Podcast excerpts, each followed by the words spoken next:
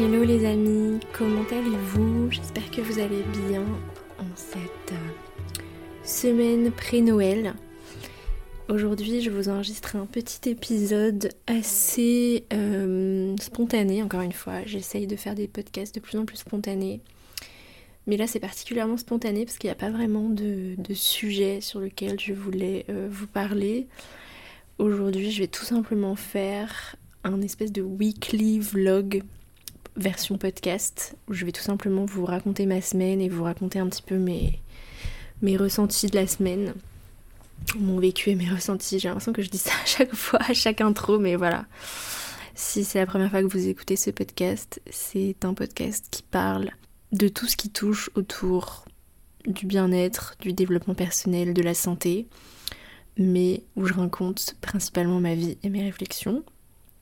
Parfois j'invite des invités, des professionnels du bien-être, euh, pour, euh, pour vous partager euh, et pour vous permettre, pour vous permettre d'agrandir vos horizons et vos réflexions par rapport à la vie, pour vous reconnecter à vous-même et, euh, vivre une vie plus éveillée, plus consciente, plus apaisée.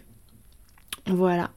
Alors avant de commencer l'épisode, souvent je vous parle de d'un de mes partenaires affiliés. Donc j'avais enregistré en fait des espèces de petites pub d'une minute pour, euh, pour les coller à chaque début d'épisode. Et là, maintenant, j'ai plus trop envie de vous, faire ça. J'ai envie de, à chaque début d'épisode, parler spontanément d'un de mes partenaires pour pas vous répéter à chaque fois euh, la même pub euh, copier-coller dans, dans, le montage de mon, de mon podcast. Donc aujourd'hui, j'ai envie de vous parler d'un partenariat sur le, je vous ai déjà parlé sur Instagram, qui est mon partenariat avec InnoNature, qui est une marque de compléments alimentaires 100% vegan, euh, de très haute qualité. Euh, c'est vraiment euh, le top du top des marques de compléments alimentaires pour, enfin en tout cas, qui fait que du vegan. En fait, je voulais vous raconter l'histoire entre moi et cette marque parce que c'est un petit peu rigolo. En fait, j'avais découvert cette marque du coup parce que il y a Vegranola, donc un compte assez assez connu, assez important bah, d'alimentation végétale. Et donc, bah, du coup, la fille qui tient ce, ce podcast euh, est en partenariat avec cette marque, donc c'est comme ça que je l'ai découverte. Et euh, je me suis dit que ce serait vraiment trop trop bien si je pouvais avoir un partenariat avec eux aussi. Et il y a environ deux mois, donc j'étais à Bali, et je me suis dit, tiens, aujourd'hui, il faudrait que je contacte euh, InnoNature pour leur proposer un partenariat.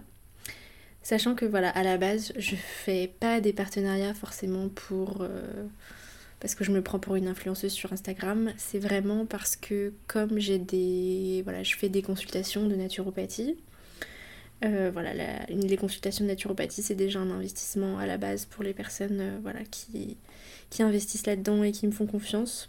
Donc depuis que je me suis lancée, j'ai essayé de mettre en place des partenariats avec des marques de compléments alimentaires pour pouvoir proposer des réductions à mes clients pour qu'ils puissent aller s'acheter leurs compléments alimentaires. Euh, avec des réductions et que voilà leur enveloppe pour prendre soin d'eux euh, soit réduite un petit peu. Et puis bah du coup comme j'ai aussi bah, Instagram et aussi euh, un podcast, autant également euh, bah, faire des partenariats aussi dans ce cadre-là pour ben, recevoir des petites commissions qui puissent me permettre de me dire que je suis quand même rémunérée un petit peu symboliquement parce que c'est pas non plus c'est pas non plus là pas avec ça que je vais que je vais devenir riche euh, ou que je vais me faire un salaire. Mais euh, pour avoir voilà, une contribution symbolique au travail que je fournis euh, sur les réseaux et tout le contenu gratuit que je vous offre. Et bref, et donc du coup, je me souviens, c'était un samedi, je me suis dit, il faut que je contacte InnoNature pour, pour leur proposer un partenariat, pour pouvoir proposer des réductions à mes clients et voilà, proposer des, des, compléments alimentaires de qualité et vegan pour aider le plus de monde possible à avoir une alimentation végétale durable et saine. Et quelques heures plus tard, je reçois un message de InnoNature qui me propose un partenariat avant même que je les contacte. Et c'était assez fou parce que je me suis dit, mais waouh, genre c'est le pouvoir de la pensée, c'est incroyable. Donc voilà, ça m'a encore plus euh, bah, convaincu qu'il fallait que je fasse un partenariat avec eux, puisque voilà, on était sur la même longueur d'onde apparemment. Et donc, euh, je suis rentrée en France euh, un mois plus tard et donc ils m'ont envoyé un kit de produits. Donc j'ai reçu la vitamine B12, qui est la vitamine absolument indispensable dont il faut se supplémenter dès qu'on commence à arrêter les produits animaux, même quand on même quand on n'est pas forcément vegan, même quand on devient flexitarien. Et euh, sachant que c'est une vitamine dont les animaux sont aussi supplémentés maintenant à cause de l'appauvrissement des sols. Euh, voilà, l'appauvrissement des sols qui est euh, en grande partie causé par bah, l'agriculture intensive, la monoculture intensive pour nourrir justement le bétail. Donc devenir, enfin arrêter la viande, se supplémenter en B12, ça permet de bah, d'essayer de revitaliser les sols et euh, de, prendre sa B12 sans intermédiaire et permettre ainsi à, la planète éventuellement de se régénérer. J'ai reçu aussi la vitamine D qui est euh, une vitamine indispensable pour euh, tout le monde, même voilà 80% des Français en sont carencés l'hiver, même les, même les gens qui mangent de la viande en fait. Euh, donc c'est hyper important de se supplémenter euh, d'octobre à mars. La vitamine K2 aussi qui, travaille aussi main dans la main avec la vitamine D. Donc j'ai reçu ces trois, vitamines-là. Et j'ai aussi reçu euh, un complément alimentaire qui s'appelle Microbiome Flora, qui est un peu une sorte de probiotique bon pour les intestins, et aussi une cure d'oméga 3, DHA et EPA. les oméga 3 qui se trouvent quand même facilement dans l'alimentation végétale, dans les graines de chia, les graines de lin, l'huile de lin, l'huile de colza, etc. Mais où voilà, c'est pas forcément euh, toujours bien biodisponible. Euh, donc c'est pas mal quand on, est, quand on est végétalien de faire quelques cures par an d'oméga 3. Donc j'étais trop contente d'avoir reçu tout ça et je vous ai fait des petites stories sur Instagram. Euh, pour vous montrer tout ça. Et donc euh, j'ai un code promo de moins 10% sur tout le site avec euh, en passant par euh, le lien que je vous mets en description de l'épisode. Et avec en rentrant sinon au moment de l'achat le code attendez. Le code c'est Louise Brenner 10 donc Brenner B-R-E 2 N E R 10 je vous mets aussi le code dans la description de l'épisode à côté du lien voilà, donc euh, bon, je vais pouvoir commencer maintenant mon épisode. Cette semaine, du coup, j'étais à Paris. J'ai d'abord. Euh, j'ai quitté la Bretagne euh, vendredi dernier. J'ai passé le week-end à Caen chez mon frère, ma belle-sœur et leurs deux enfants. C'était trop chouette de passer un moment de qualité avec eux. Euh, parce que je les vois vraiment pas souvent, je les vois une ou deux fois, enfin ouais, deux, trois fois par an maximum. Et donc euh, j'ai mes neveux, euh, ma nièce et mon, et neveu qui a, bientôt deux ans et ma nièce qui a cinq ans et demi. Et c'était trop chouette de passer, de un, moment, un moment avec eux, à leur faire la lecture. Ah, voilà, c'était, c'était, ça faisait du bien. Et ensuite le dimanche soir, je suis euh, retournée euh, du coup à Paris parce que cette semaine j'avais mon stage de réflexologie faciale et plantaire. Donc euh, pour ceux qui connaissent pas la réflexologie, c'est des techniques de massage thérapeutique, on va dire, issues de la médecine chinoise, donc qui, qui est un petit peu basée comme l'acupuncture sur des points réflexes euh, qui du coup par stimulation au niveau de la peau vient stimuler euh, des terminaisons nerveuses qui sont reliées aux organes. Et donc la réflexologie, voilà, quand on va masser certains points au niveau du pied ou du visage ou des mains, ça va venir en fait euh, stimuler et réguler des fonctions des organes, le système respiratoire, le système cardiaque, tout, le, tous les systèmes en fait du corps humain. Donc ça permet d'aller d'aller réguler en fait euh, bah, les fonctions vitales de l'organisme euh, sans, euh, sans passer par, l'intérieur, on va dire, mais uniquement par stimulation bah, du système nerveux. Et donc les, les, techniques manuelles en fait sont, sont obligatoires, pas forcément obligatoires, mais sont recommandées et, les écoles sérieuses de naturopathie sont obligées de les de les proposer et de les, de les inclure en fait dans la certification pour que les futurs naturopathes puissent euh, maîtriser une technique manuelle pour qu'ils puissent proposer deux types de services dans leur cabinet et ainsi avoir un business plan, on va dire, et plusieurs casquettes pour diversifier leurs activités, leurs sources de revenus, pour que bah, la naturopathie soit davantage un métier dont on peut vivre. Donc pour rappel, moi je suis à l'école Coreva, donc qui est liée à l'école CNFDI aussi, c'est les mêmes cours. Et donc je, suis en toute fin de cursus naturaux, là j'ai plus que deux, chapitres euh, à terminer. Et donc j'avais ce stage de réflexologie à faire, voilà, sachant que j'étais pas forcément... Euh, c'est pas que j'avais pas envie de le faire, mais comme je travaille que en ligne et que pour l'instant j'envisage pas vraiment de me de me localiser quelque part en fait, bah je, je, je voyais pas forcément... Enfin en tout cas je savais que j'allais pas forcément utiliser la réflexologie. Euh, et, donc euh, c'est une formation qui se déroule en 5 jours sur Brunois. Donc Brunois qui est une petite ville de banlieue euh, pas très loin, pas très loin de Orly, de la forêt de Sénart. Donc il fallait que tous les matins je prenne le RER e à 8h pour être à, 9h15 au stage. Donc voilà, ça s'est plutôt, plutôt bien passé, même s'il y a eu des retards de RER, etc. D'ailleurs, euh, j'ai trouvé ça quand même assez scandaleux que tous les jours il y ait des, trafics ralentis, trafics interrompus, des problèmes de RER. E euh, je trouve ça assez scandaleux, franchement, parce que tout le monde paye le même prix, de, à savoir euh, bientôt 90 euros pour un pass Navigo.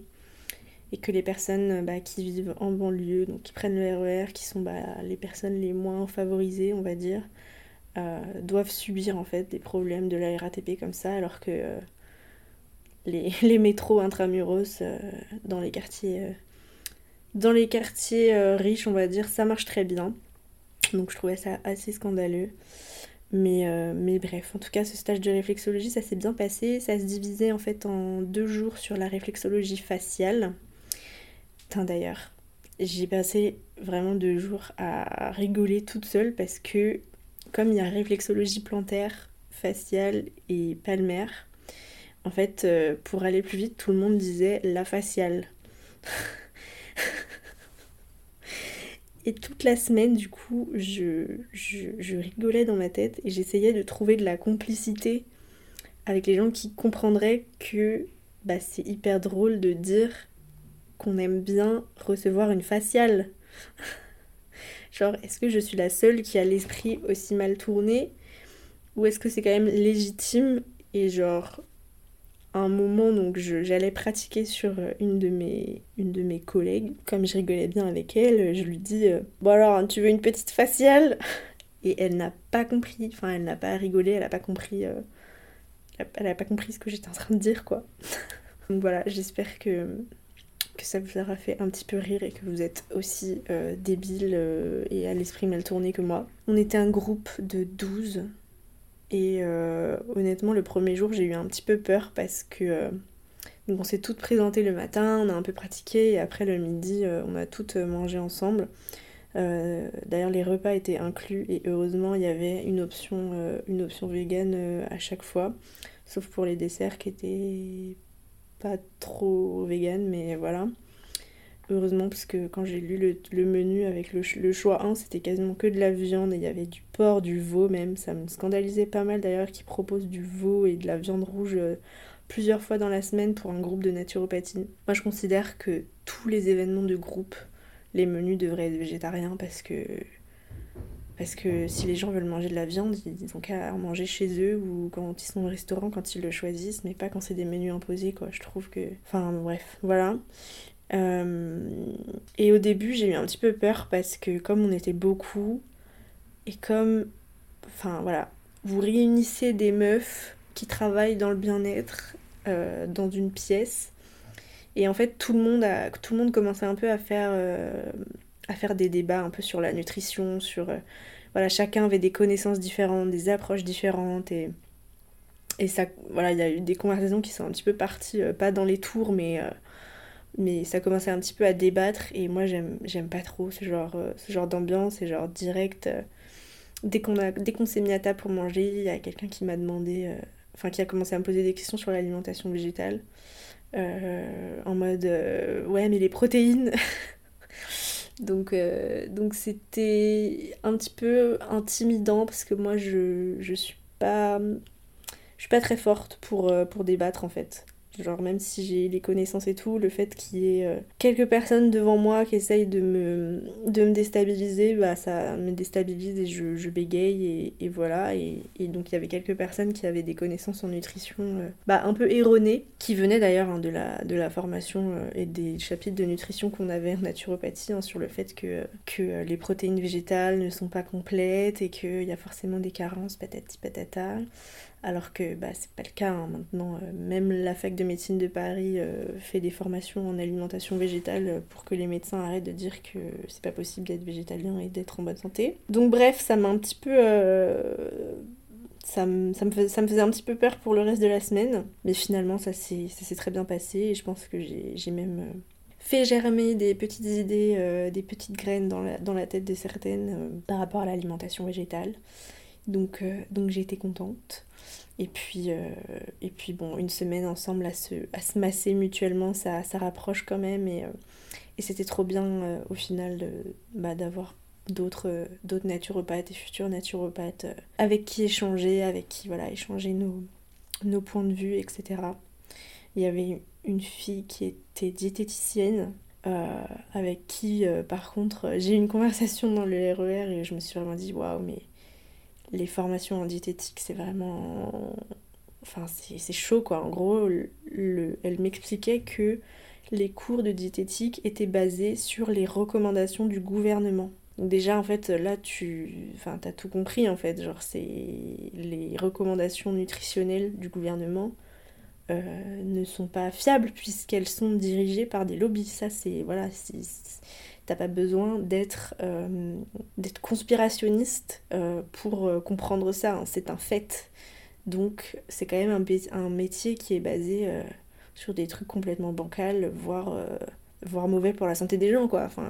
Donc euh, je suis contente d'avoir cette approche naturopathique et d'avoir une formation en nutrition végétale basée sur des études récentes et pas euh, financée par euh, des lobbies parce que je pense que c'est vraiment, c'est vraiment un plus et je me sens plus compétente et plus légitime grâce à ça quoi. Même si, même si voilà, je, je dis pas que j'ai forcément raison sur tout, mais, mais en tout cas voilà. Dans le groupe, il y avait une, une jeune fille qui était euh, musulmane pratiquante et qui portait euh, le voile intégral. Alors je sais pas exactement qu'est-ce que c'est le nom, mais vous savez c'est le voile intégral où on voit juste le visage en fait. Et j'ai beaucoup apprécié en fait la présence de cette personne parce qu'elle était, elle était déjà adorable, elle connaissait énormément de choses et en fait bah voilà j'ai j'ai pas enfin c'est un peu gênant de, dire ça mais en même temps j'ai pas j'ai pas honte de le dire. Voilà j'ai très peu côtoyé, et je pense que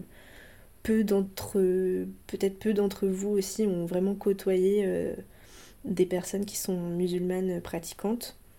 Et je pense que c'est normal d'avoir des biais et d'avoir des préjugés euh, bah voilà parce que c'est quand on quand on n'a pas été éduqué comme ça et qu'on a plutôt éduqué, été éduqué dans, dans un manque de tolérance et une méfiance envers, euh, envers les personnes de cette religion et envers les personnes qui portent euh, le voile, etc. Ça peut nous paraître extrême, et même si on est dans la tolérance et qu'on trouve qu'il n'y a aucun problème à ça, quand on rencontre des personnes comme ça ou qu'on en croise, on a forcément des biais et on a forcément une perception des personnes avec ces biais-là en fait. Et en fait, du coup, cette, euh, cette fille était vraiment bah, adorable. Alors voilà, je, je dis pas qu'il y a des personnes musulmanes qui sont pas adorables ou que toutes les personnes. Enfin, bref. Mais en gros, bah, du coup, comme on se massait le visage, etc., elle a retiré en fait son, son voile.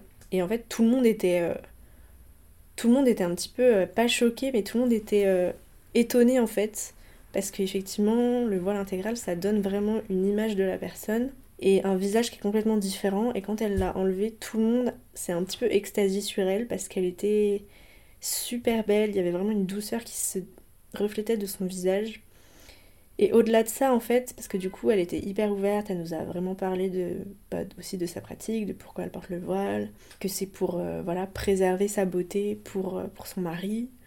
Euh, et, que, et, que, et que voilà, et je comprends, voilà, je comprends, je comprends tout à fait comment on peut trouver ça beau, en fait, comme pratique. Et c'est vrai qu'en fait, en l'observant un petit peu, euh, voilà, en apprenant à la connaître un petit peu toute la semaine, j'ai vraiment perçu chez elle, voilà, donc c'est une, personne, voilà, qui avec, enfin, on est très très différentes parce que bah moi je, je suis vraiment, je suis beaucoup dans la séduction avec les garçons, j'ai couché avec beaucoup de garçons. Et, et elle, bah, elle s'est préservée pour le mariage, elle s'est préservée pour son mari. Et elle a une éducation voilà très traditionnelle et je trouvais en fait je trouvais qu'elle était hyper inspirante parce que je percevais en fait dans son comportement et dans sa façon de voir la vie, dans sa façon de communiquer avec les gens, de prendre soin des gens, qu'elle n'avait aucun vice, en fait, qu'elle était vraiment d'une une espèce de pureté en fait dans le sens où par exemple, c'est pas du tout quelqu'un qui va faire du sarcasme c'est pas du tout quelqu'un qui va faire de l'ironie ou qui va euh, ouais qui va avoir une espèce de, de dans son humour ou alors que pourtant elle est très drôle elle rigolait beaucoup et tout mais je sais pas je sais pas comment expliquer mais j'ai voilà, peur de, de, dire de dire de la merde et de, et de blesser des gens mais en fait j'ai trouvé enfin en fait je trouvais ça vachement inspirant parce que je pense qu'il y a beaucoup de gens qui ont énormément de préjugés sur les femmes qui portent, euh, qui portent ce type de, de voile euh, semi-intégral qui trouvent que c'est extrême et qui s'imaginent que c'est des gens qui sont pas comme nous ou qui dont il faudrait se méfier. Alors que euh, derrière euh, cet aspect que nous on peut percevoir comme sombre le fait de porter un, un voile comme ça et se cacher ça peut paraître sombre ça peut faire peur. Alors qu'en fait en dessous de cette perception bah il y a une femme qui est juste adorable et qui, qui est douce et qui, qui a des valeurs et qui qui, est vraiment dans la bienveillance, dans l'ouverture d'esprit, qui, qui, est dans la dévotion en fait de faire le bien autour d'elle. Et je trouve ça fou qu'on ait des préjugés sur les femmes musulmanes ou les musulmans voilà, qui prônent le voile.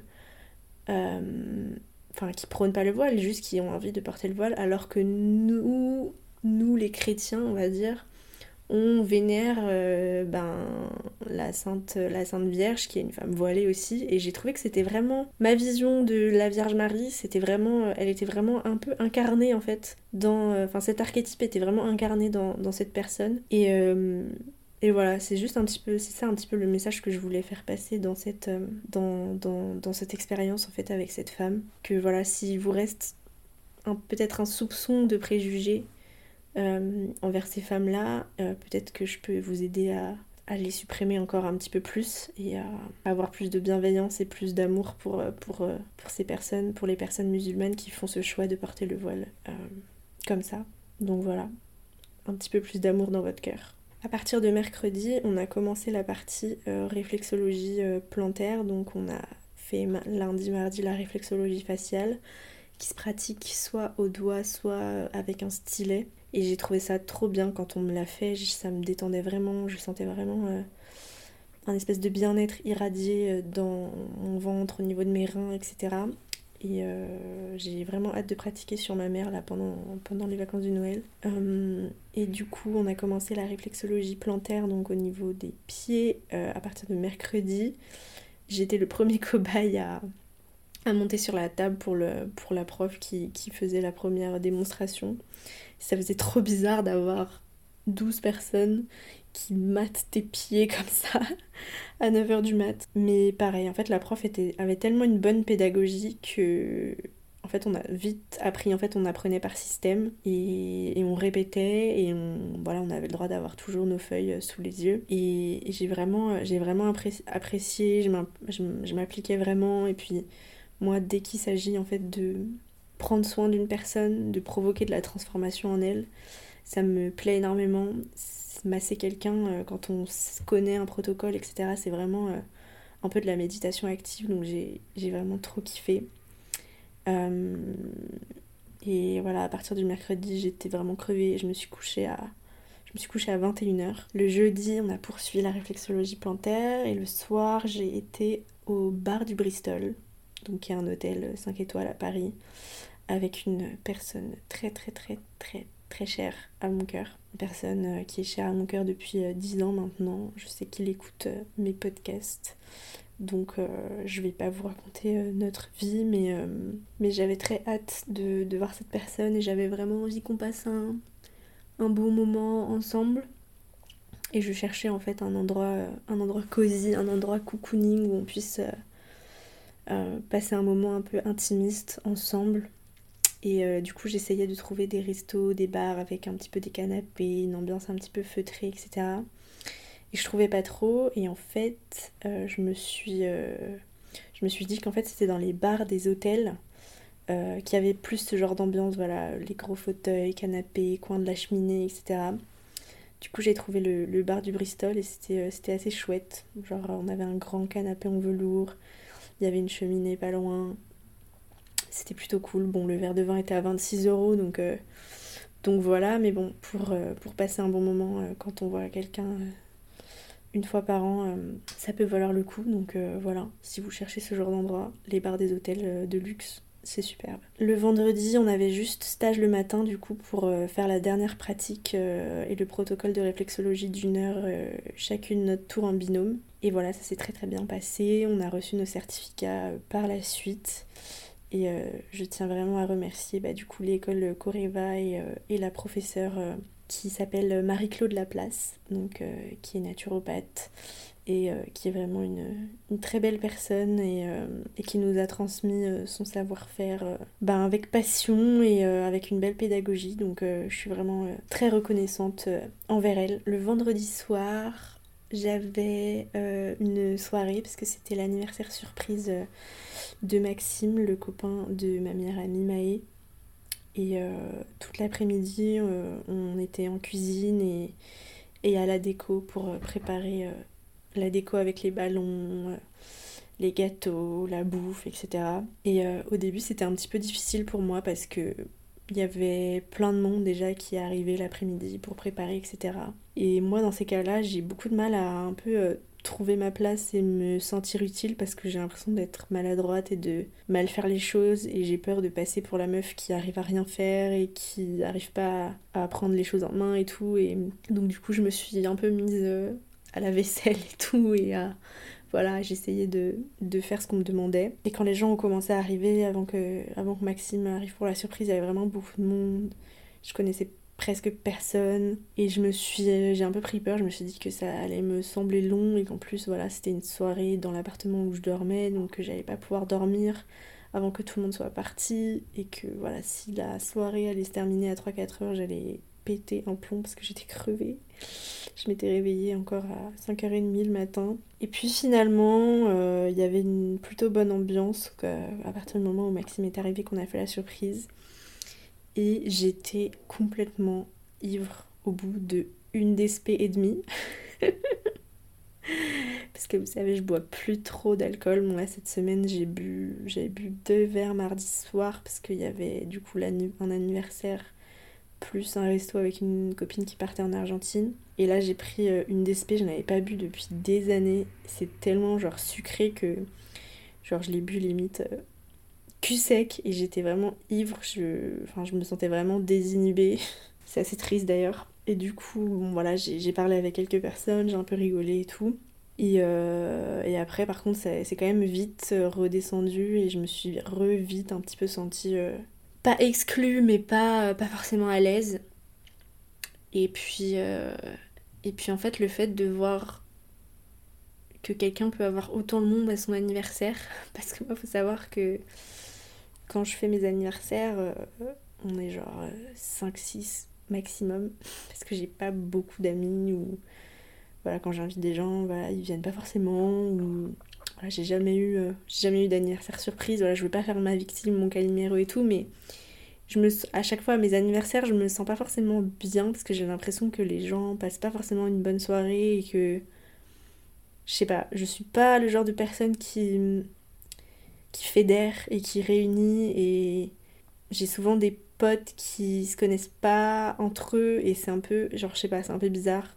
Et je pense que je me mets la pression aussi et que du coup genre j'ai l'impression enfin en fait j'ai l'impression que les gens se font chier à mon anniversaire et que du coup les gens se font chier avec moi et que je suis une personne ennuyeuse et, voilà et le fait de voir euh, bah, une personne qui a littéralement 40 personnes qui viennent à son anniversaire qui lui font des surprises qui lui font des énormes cadeaux. Euh, le fait de voir du coup bah, ma meilleure amie et son mec, enfin voilà, je suis très très contente pour elle. le mérite de ouf, ils sont trop beaux ensemble et tout, mais le fait, enfin, même si je suis contente pour eux et tout, le fait de les voir dans ces situations, il y a forcément une partie de moi, euh, pas qui est jalouse, mais qui, qui se dit putain, moi j'ai pas ça dans ma vie en fait.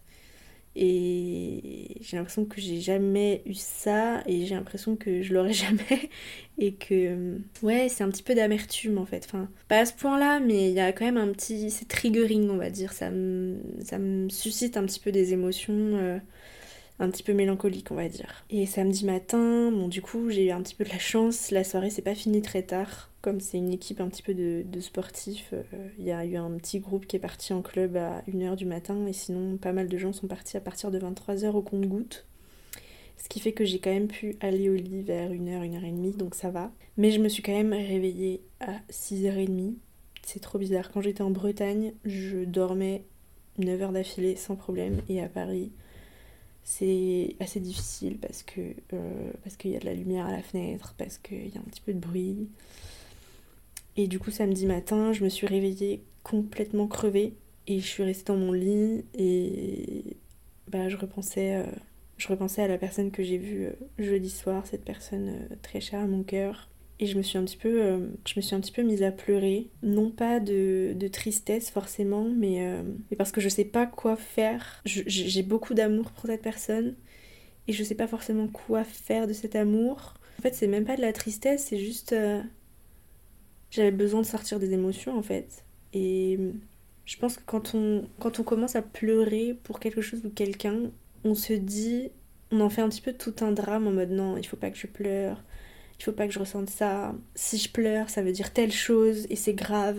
Alors qu'en fait, parfois on a juste besoin de pleurer parce que ça fait du bien et qu'on n'a pas forcément besoin de savoir quelles sont les émotions derrière parce que souvent on n'a pas qu'une émotion on a un mélange d'émotions. Et parfois, il faut juste, en fait, ne pas essayer de savoir, ne pas essayer de les contrôler, ça bien sûr. Et en fait, aussi, ne, ne pas hésiter à juste les laisser sortir sans juger et les vivre, en fait. Et du coup, c'est ça que c'est ce que je me disais en fait quand j'étais en train de, pleurer. Je pense que c'était aussi un mélange de fatigue et voilà, il y avait un petit peu quand même un gros enjeu euh, autour de ces retrouvailles et j'avais vraiment hâte de ces retrouvailles, etc. Et plus voilà, toutes mes réflexions de la veille pendant cette soirée, tout ce que ça me, suscitait comme émotion qui est un petit peu sorti euh, hier matin. Et samedi après-midi, j'étais faire mes courses de Noël. Il faisait beau dehors, je suis sortie sans écharpe et sans bonnet. Et au final, euh, au bout de 20 minutes de marche, j'ai couru dans le premier magasin que j'ai trouvé pour m'acheter un bonnet et une écharpe parce que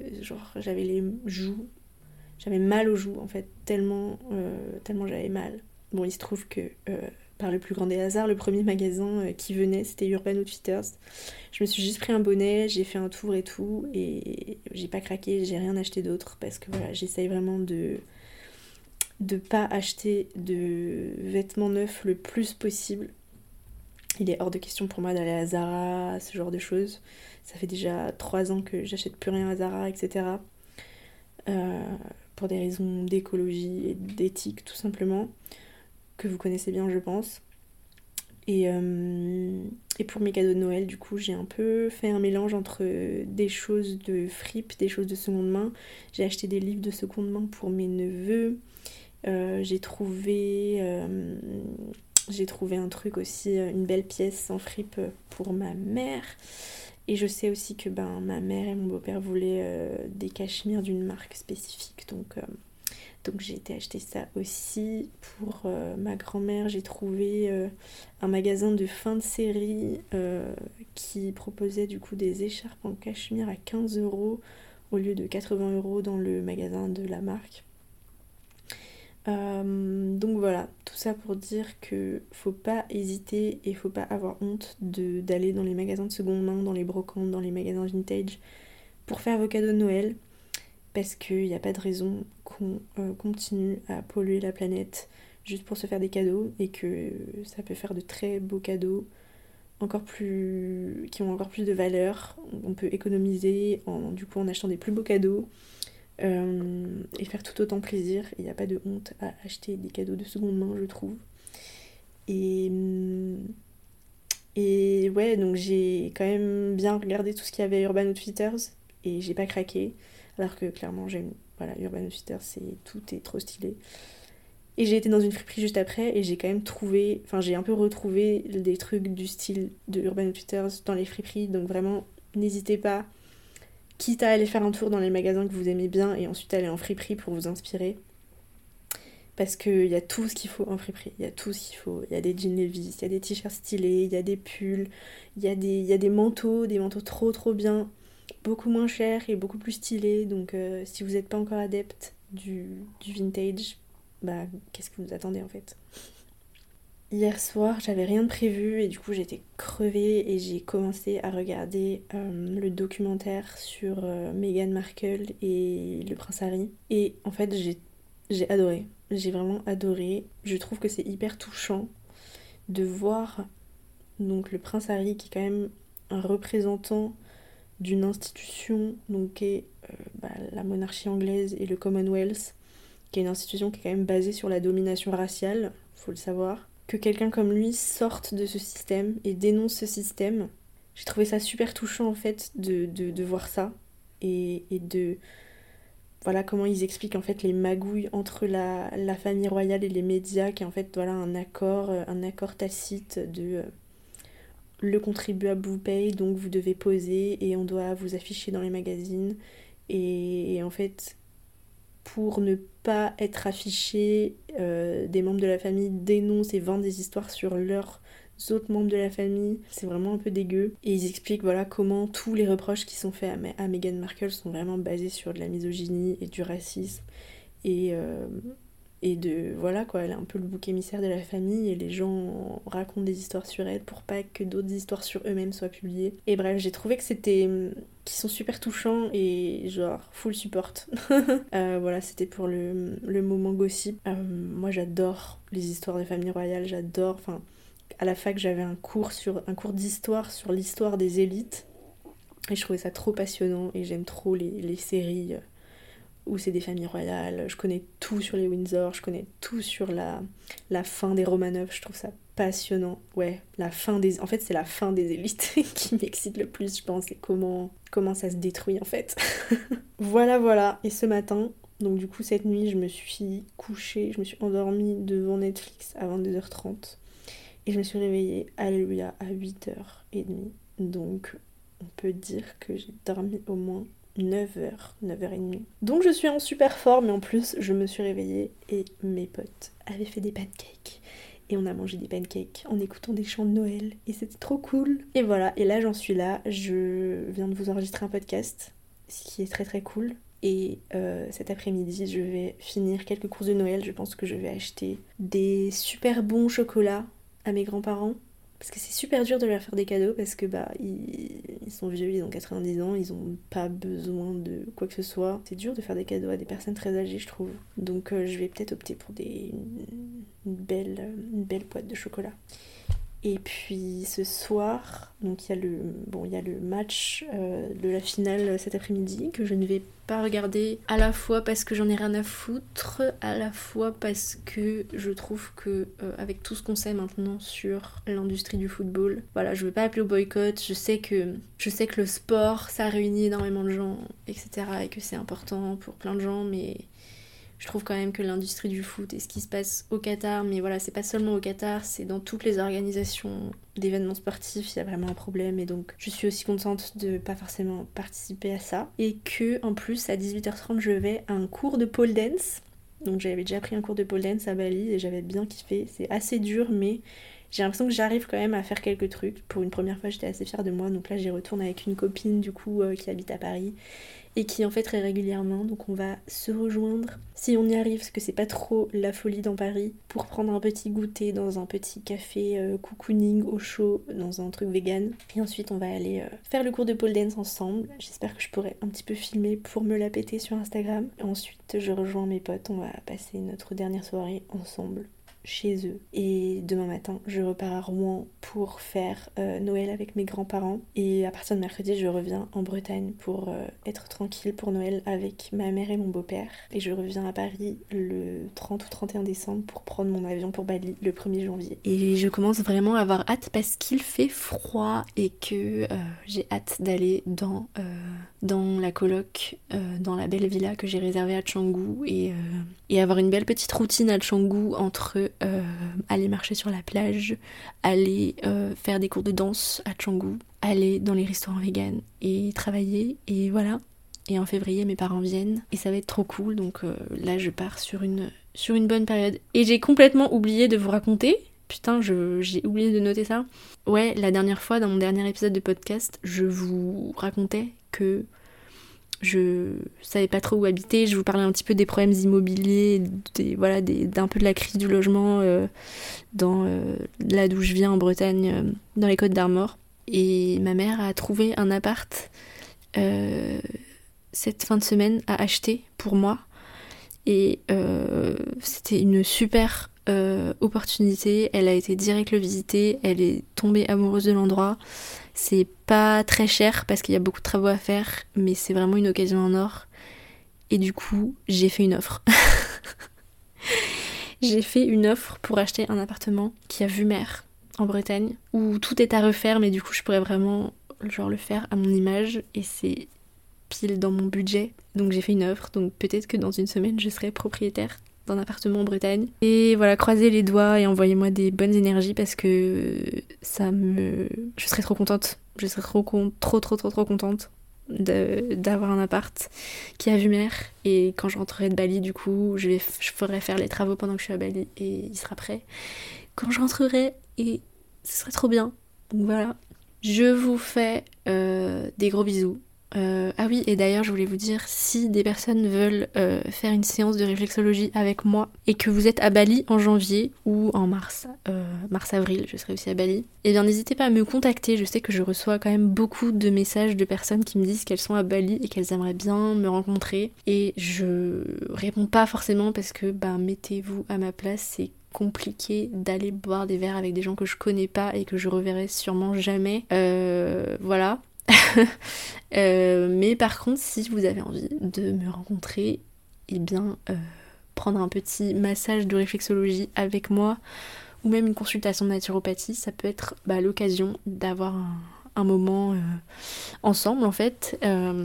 Et, et, donc voilà, je pose ça là, n'hésitez pas à m'écrire en ce sens. et, puis, et puis voilà, je vous souhaite une bonne semaine de Noël. Merci de m'avoir écouté. Dites-moi si ce format de weekly vlog euh, vous plaît. Dans ces cas-là, peut-être que je le ferai un petit peu plus souvent. J'aimerais bien augmenter le rythme des podcasts puisque j'ai un petit peu laissé tomber YouTube et j'avais du coup diminué la fréquence des podcasts pour euh, bah, être sur YouTube. Donc si je ne suis plus sur YouTube, je vais augmenter la fréquence des podcasts. Donc voilà, dites-moi si ça vous plaît et puis euh, à bientôt. Gros bisous prenez soin de vous, kiffez vos moments de Noël avec vos proches. Et on se retrouve sur Instagram tous les jours. Bisous, bisous, bisous.